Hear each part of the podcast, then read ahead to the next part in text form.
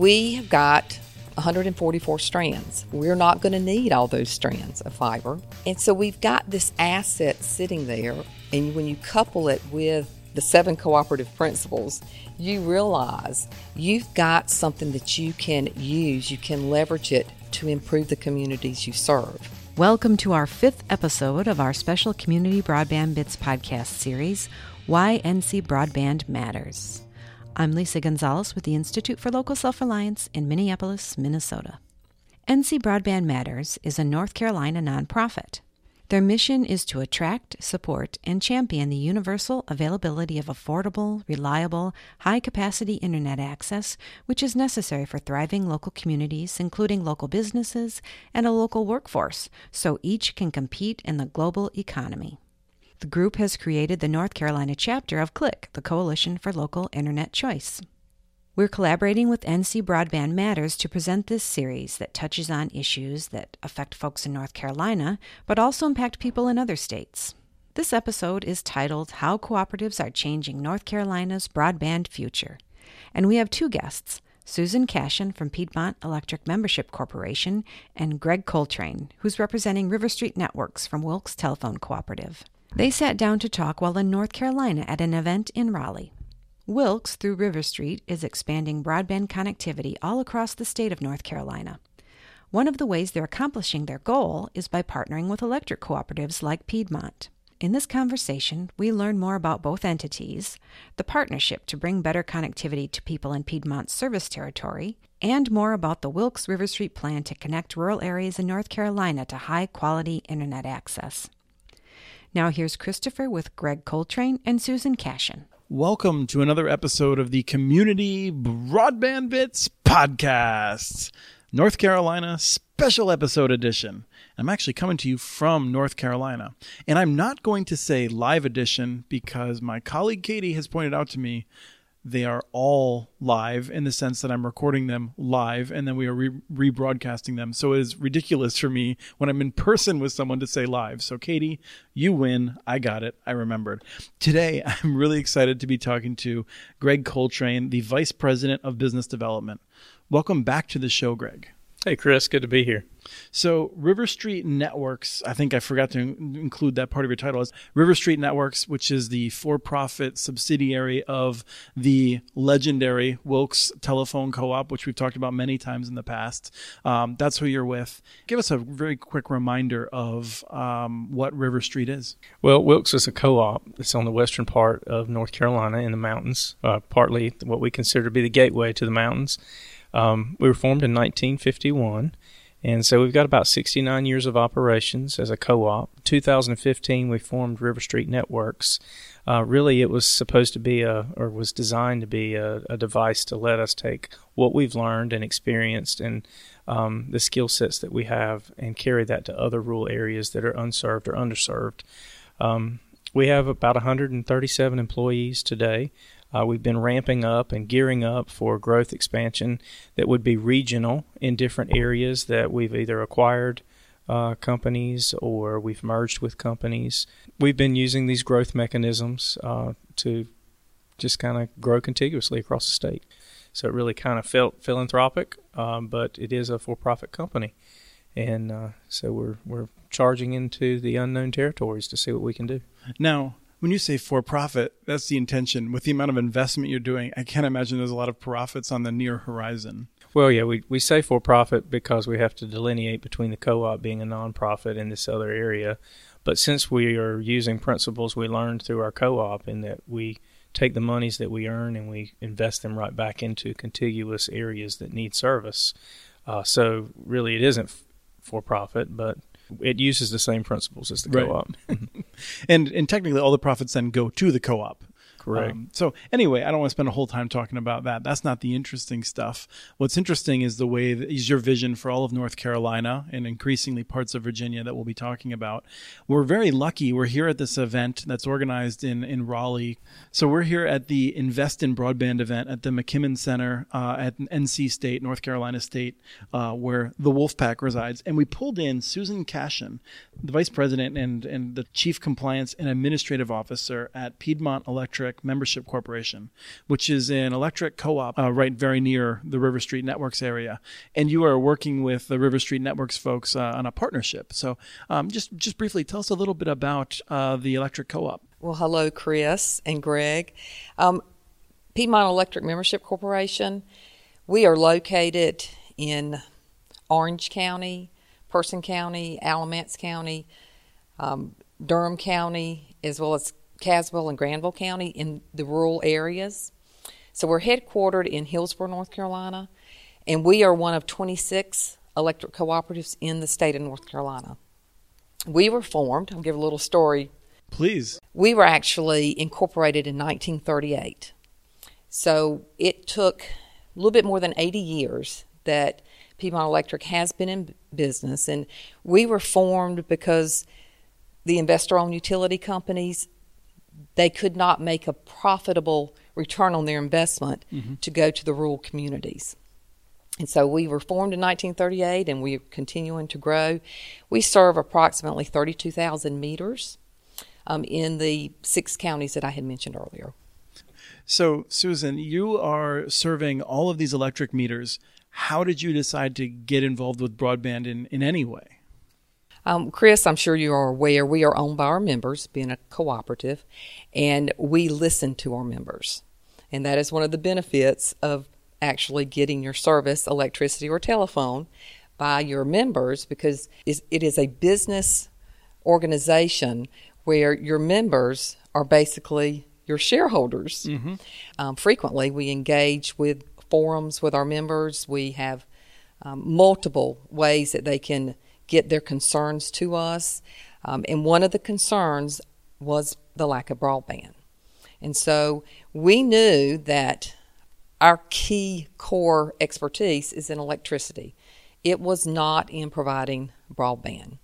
And so we decided, along with our board of directors, we needed to help our communities. And we started talking to people and um, trying to figure out how can we leverage our existing assets to help bridge this gap we know is a, a critical need in the rural parts of North Carolina.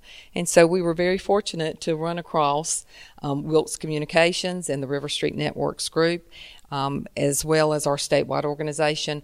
They saw the importance for all of North Carolina, for all the co ops that reside there, to maybe explore some pilot programs. How does the, the pilot project you're working on with River Street Networks work? We have just launched, and when I say just launched, December the 1st was the launch date of the pilot program.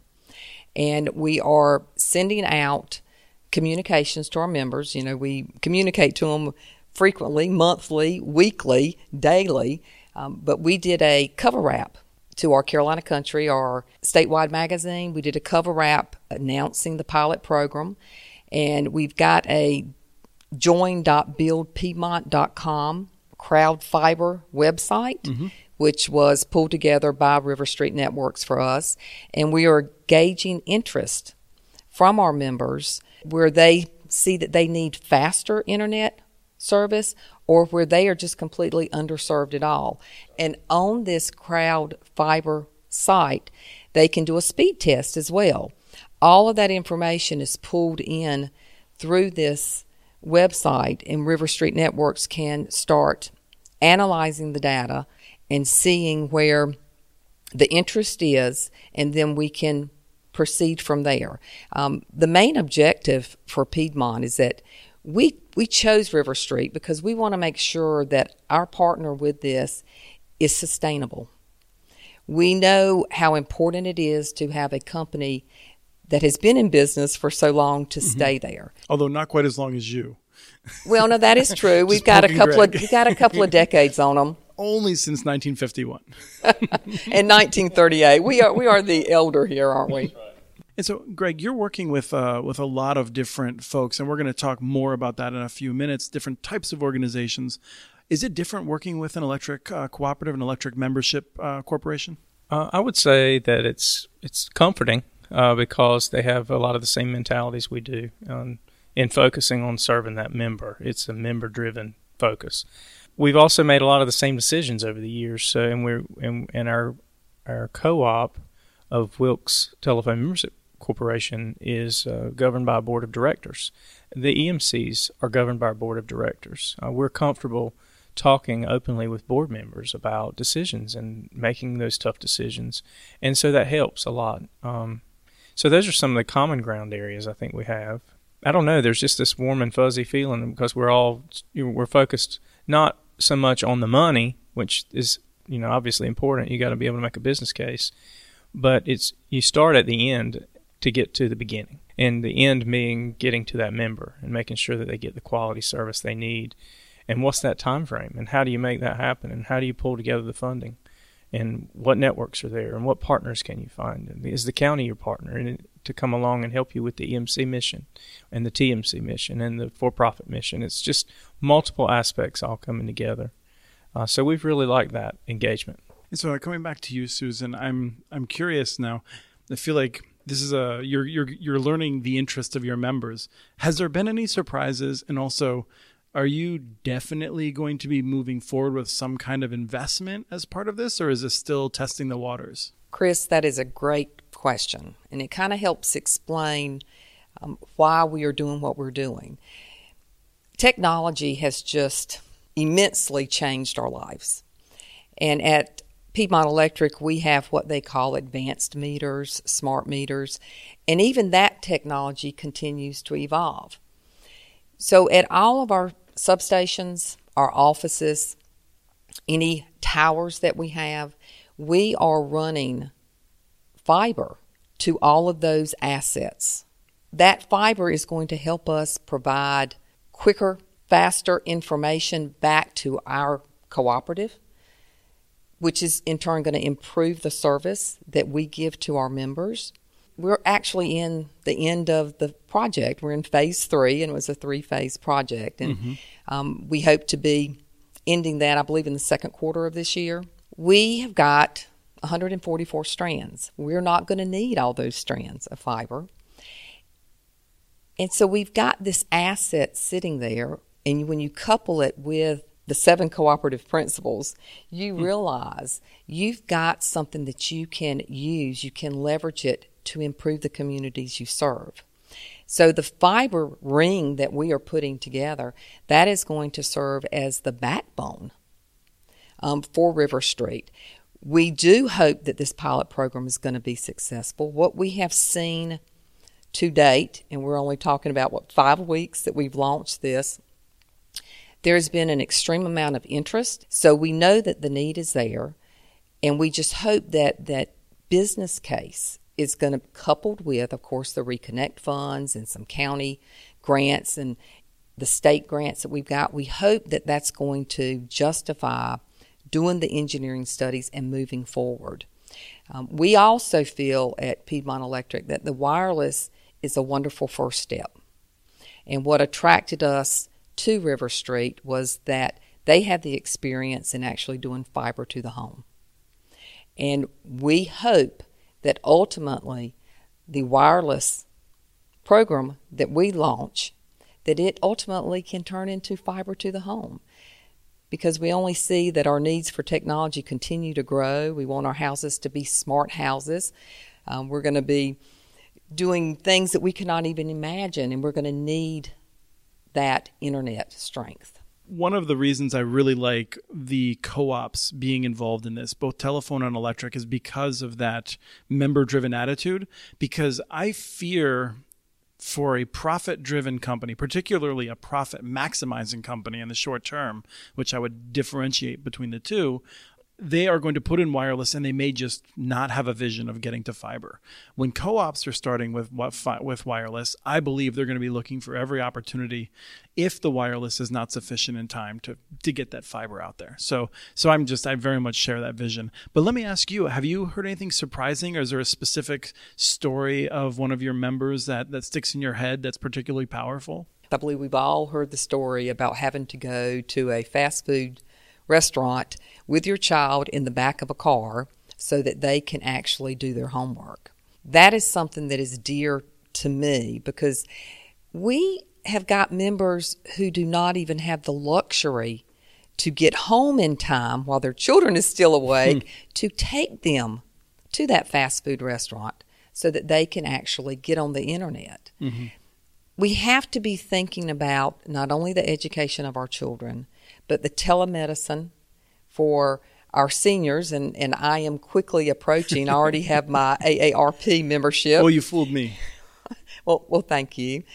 But you have to realize we've got the technology there, and if we do not look at where people can work from home, where they actually can start a business, um, we are not treating the folks that live in the rural communities fairly. We have got to make sure that all of North Carolina has got the same level playing field.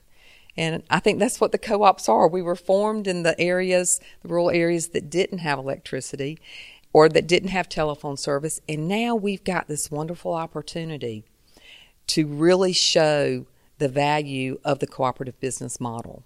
So I'm just very pleased to be um, in this relationship, partnership, however you want to say it, with River Street Networks. And we just hope that the interest will definitely support us moving forward with this pilot program. And we hope that it will also serve as the perfect model for some of the other cooperatives in our state. Mm-hmm. Thank you so much for coming on, Susan. I appreciate you stepping in at the last second. Well, thank you, Chris. It has been wonderful um, sharing our story and maybe next year we'll get on a podcast and we can talk about some success stories yes. going forward. Absolutely. Thank you, Chris. And it's always a pleasure, Greg. So, Greg, it was really great to hear from Susan, one of the the many partners you have across North Carolina and Virginia. Now, I'm just gonna I'm gonna throw this to you a little bluntly. It looks like you've been on an acquisition spree. You have partners, and then you've also been buying up a lot of folks. So I'm just curious, what is uh, what is the overall strategy that River Street has moving forward? Well, it's kind of twofold in that a lot of our acquisitions have been wireless. Um, we've been doing wireless service in parts of our network for 10 or 12 years, but not at the magnitude that we're talking about wanting to be prepared for in the coming years. And so those acquisitions have been just to get those resources in house, to get people who have the knowledge and the know withal. Um, but but also most of these wireless companies are contiguous to our regional build out expansion and uh, and so that's one reason. Uh, the other reason for the acquisitions is just sheerly to get our numbers up and get the cash flowing in, so that we can manage uh, the growth that we want to do uh, down the road. Now, one of the things that you just said in your presentation was that you, you may have even said it's the most important thing: managing relationships. So I know that you're very you're customer focused. When you're talking about relationships, you're talking about other counties, uh, other electric um, cooperatives that may be potential partners. Just tell me a little bit more about what you mean by managing relationships. As a human being, if I'm really passionate about something, I'm going to strive and work harder to make it happen. And and we have become very passionate at River Street in what we're doing. Our main mission and goal is to message to stakeholders our passion and help them make it their passion. Uh, the stakeholders that we've engaged have been strategically located near some property that we already have, and um, if if we help them understand what we know, uh, they can be a great partner. Uh, if we're extremely transparent with them about what we're doing, if we engage them for their feedback and their concerns, uh, it makes the partnership work a lot better because um, nobody, everybody trusts everybody. Now, as a part of that, there's also, I think, managing expectations.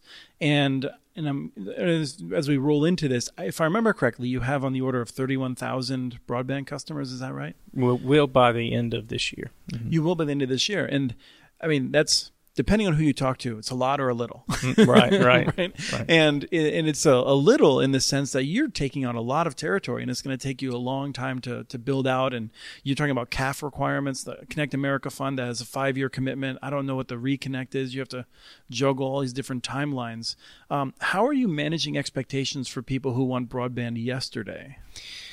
Uh, it is a challenge. I mean, we're trying to be transparent in the process. We know that wireless is a, a bridge, the gap to get broadband is something we can deploy quicker. Um, we know about how long it takes to put a tower in and how to install that equipment and, and the time frame it takes to actually deploy. So we're pretty candid about wireless is something that we could bring online within a year. Uh, in in some areas, uh, depending on if you already have infrastructure in place, you can bring that wireless service up within maybe a couple of months. Um, fiber, on the other hand, requires construction. And so when we sit down to talk with our partners about how to, to message to their customers, or if these are new customers and this partner is a county or whatever, um, we try to help them understand that you have to engineer it, you have to figure out where you're going to get the funds from, and then you have to start the deployment process. That can take three to five years from the time you start until you actually start serving the customer and getting the customer a viable broadband solution. So I think the biggest thing we're doing is we're being very blunt and straightforward with our partners in helping them understand that. What is the the message? Is it that every part of North Carolina will have high quality broadband when you're done? Ultimately that's our goal. Yeah, that's Um, what I was. What I you was know, saying. that's I just all- wanted to get it on the record is- because I felt like I was making that assumption, and I don't know if listeners understand that. People sometimes think, "Oh, maybe my area just won't get high quality internet access." Right. Part of what we hope we're doing is through our conversations, through participating in podcasts like this, speaking at events. I mean, this there's a there's a lot of opportunity, and obviously River Street can't do it all. Um, we've been real transparent with competitors in helping them understand that this is something that's working for us. Um, you know, obviously we want to go and grow the areas that we've started on, but but there's a ton of opportunity out there. and you know the economics. You're telling me this is a total this is as softball as it gets because I'm the one that's always telling people this, but we are going to get high quality internet access to every part of North Carolina, right? Eventually, yes. Yes. I believe I believe in that. I believe it will happen. It's just going to take multiple people, multiple Mm-hmm. entities, multiple partnerships. It's going to take federal funding. It's going to take state funding. It's going to take county and municipal funding. Mm-hmm. Um, so you know we don't want to leave them out because we've had some counties that have offered grant opportunities to to draw us as a partner in to work with them. Right, and this is actually something I wanted to make sure we talk about. It's as you mentioned, the best case scenario is we get there is we get there over a period of many years. I mean, 10 years, let's say, maybe more depending on exactly how things fall out.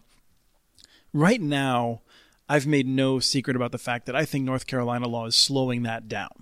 And I think there's there's things that get in the way. I think that that cities and counties do not have the ability to partner with companies like you, companies like Open Broadband, which you know we've talked about before. That was in uh, presenting in this in this event earlier. And one of the things that that I, I can imagine someone saying though is, but but Greg, you're partnered with Stokes. You know, like you have partnerships with counties. Um, so uh, maybe start by telling me what you can do under current law, and then let's talk about what you can't do, how you're limited.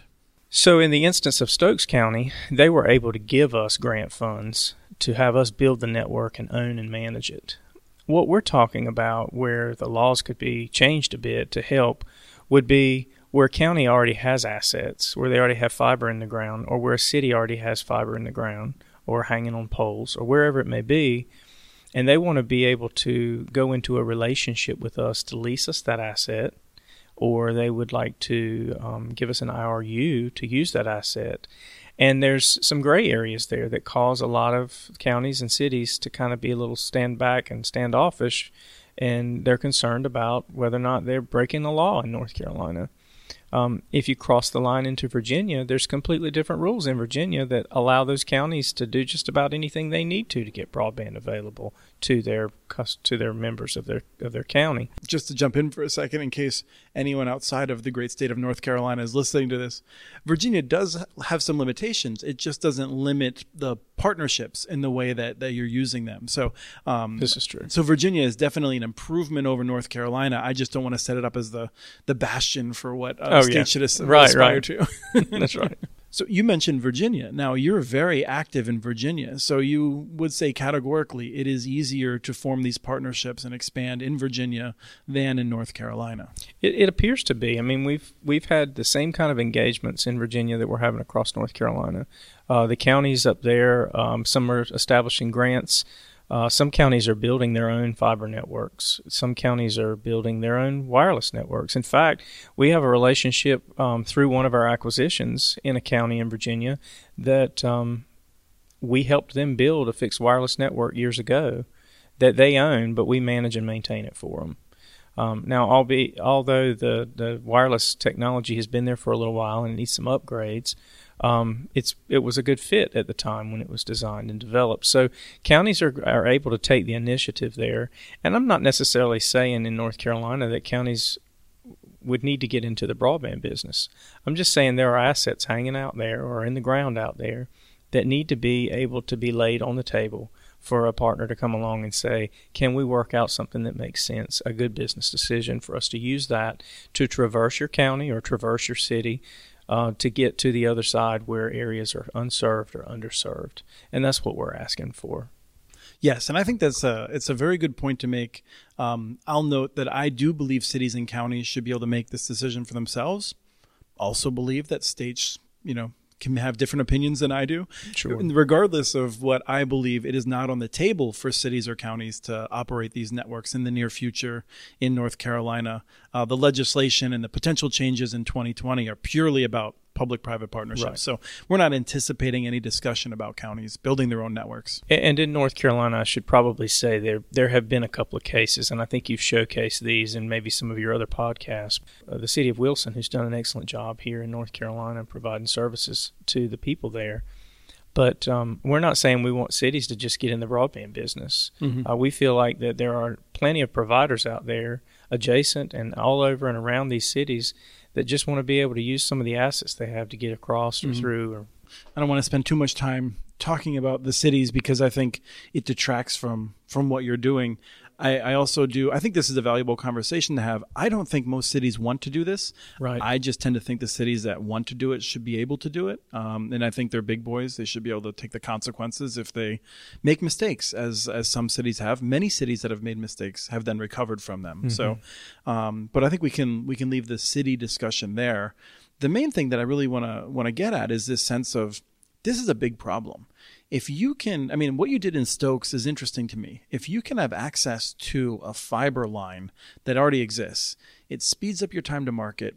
It makes you better able to compete in the federal funding. I mean, that's what happened in Stokes, right? You had access to this, and then you were able to be more competitive in an auction. Well, actually, in Stokes County, we built it. They just gave us grant funds to build it to build it for that county. Um, it wasn't an asset that they already owned. My story was way better. I don't Yeah, know. I liked your story though. I really did. So we might have to. No, but my point is, and I I think that I think that this actually is still relevant. If if you're able to access um, uh, fiber that is already there, it makes you able to be more competitive in a federal auction. Oh, absolutely. Um, to make sure you're able to get the uh, the price per home down enough to get the federal funds. For sure. I mean, it can make the biggest difference in a grant that you might get for five million dollars to build several rural areas. If you don't have to build that backbone infrastructure because the asset is already partly there, or all there, or somewhere in between, um, you're able to extend that money that you've received and do so much more for so many more people. and in particular, I think, and this is uh, where the business I think really matters. It's not just about the cost. It's uh, which time is money, right? So it is about the cost, but the ability to get moving, to get customers on the network, um, it just all speeds up, and you can start maybe getting people in the main corridor connected, get revenue through. It changes the business model. I That's think. correct. That's correct. We have some really talented people in our engineering group in house that have the means to be able to sit down and take a fiber route like that and figure out the best way to capitalize off of that in a much faster turnaround time. So it could take you from having a five year build out to get somewhere to uh, maybe a year or two years to get the project done. So let- let's finish up near where we started with the electric membership corporations. 26 of them, significant chunk of, of the state, particularly in the rural areas that most need the service. Uh, how are you continuing to work with them broadly? Well, we've started talking to some other pilots. Um, you heard about Piedmont earlier and the success we've got going on there. Um, but you know, our initial initiative from the statewide level was to try to leverage the assets that they had across the state and leverage the assets that the individual EMCs had. So we were just speaking about the fact that if a county has fiber assets to get into a community, that that could save entry time and cost. The EMC has the same assets on the table, and through some provisions that have recently been made, uh, through some hard work, through advocacy in North Carolina, the EMCs are allowed to share their fiber networks in order to get out to rural, underserved, or unserved areas. And so we've got a statewide ring in the state that MCNC has. The uh, statewide uh, electric membership corporations have the association called NCEMC, and uh, they have an IRU inside of that fiber network and they connect all of their EMC members or their uh, the, the 26 co-ops. the EMCs have fiber to their substations, or at least some of them do. Some are in the design stages of wanting to build fiber to their substa- substations. Uh, some have actually worked to build microwave transmission and put poles up at their substations. Uh, and that's a whole other discussion because there's an opportunity there to do fixed wireless off their poles, depending on elevation and that kind of sort of thing. Some of this can be a real engineering nightmare when you sit down. You know, you got to be real creative in what you try to do. But um, the EMCs that have fiber to their substations creates another intriguing model because now you've got that middle mile transport into the community. So you've cut down your transport cost and the middle mile to get there. So now you're you're truly talking about just focusing on that last mile design and build, and um, and that's important in cutting the cost. We are engaging counties as we go through this process because we kind of think about it like a bar stool and you've got three legs, and you've got River Street, and you've got the EMC and the county. And if you can have everybody at the table discussing this, everybody has their own predefined desire and interest for why they want to be having this discussion. But having everybody at the table, you can go ahead and say, okay, county, here's the plan. Your county needs a design. You need to know what the engineering cost is going to be. You need a blueprint for your county. Um, we have brought to the table a partner with our EMC and we want to come into your county and we want to see what the opportunities are. We need to engage the interest of people that live there. And we need to have an engineering study. And we need to have all of these layers that we put together so we know the cost, we know who needs to be served and where they need to be served. And then we take all of that and kind of wrap it up into a business model and go after grant funds, go after state grant, federal funds, anything that's available out there.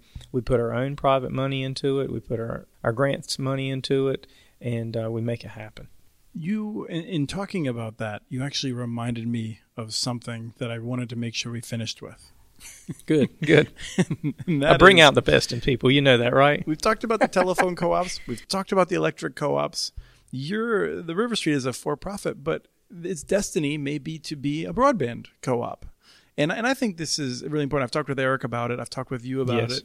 So let's just let's talk about that briefly. Like that that is the the end goal ultimately. I'm glad you mentioned that because we we do champion that message a lot. And I've heard Eric say repeatedly, you know, our desire is maybe one day to get to a point where we just roll all this into a broadband cooperative, uh, all the properties that we that we have, and um, you know, the the benefit that the customer and members they're already getting the same benefit one way or the other.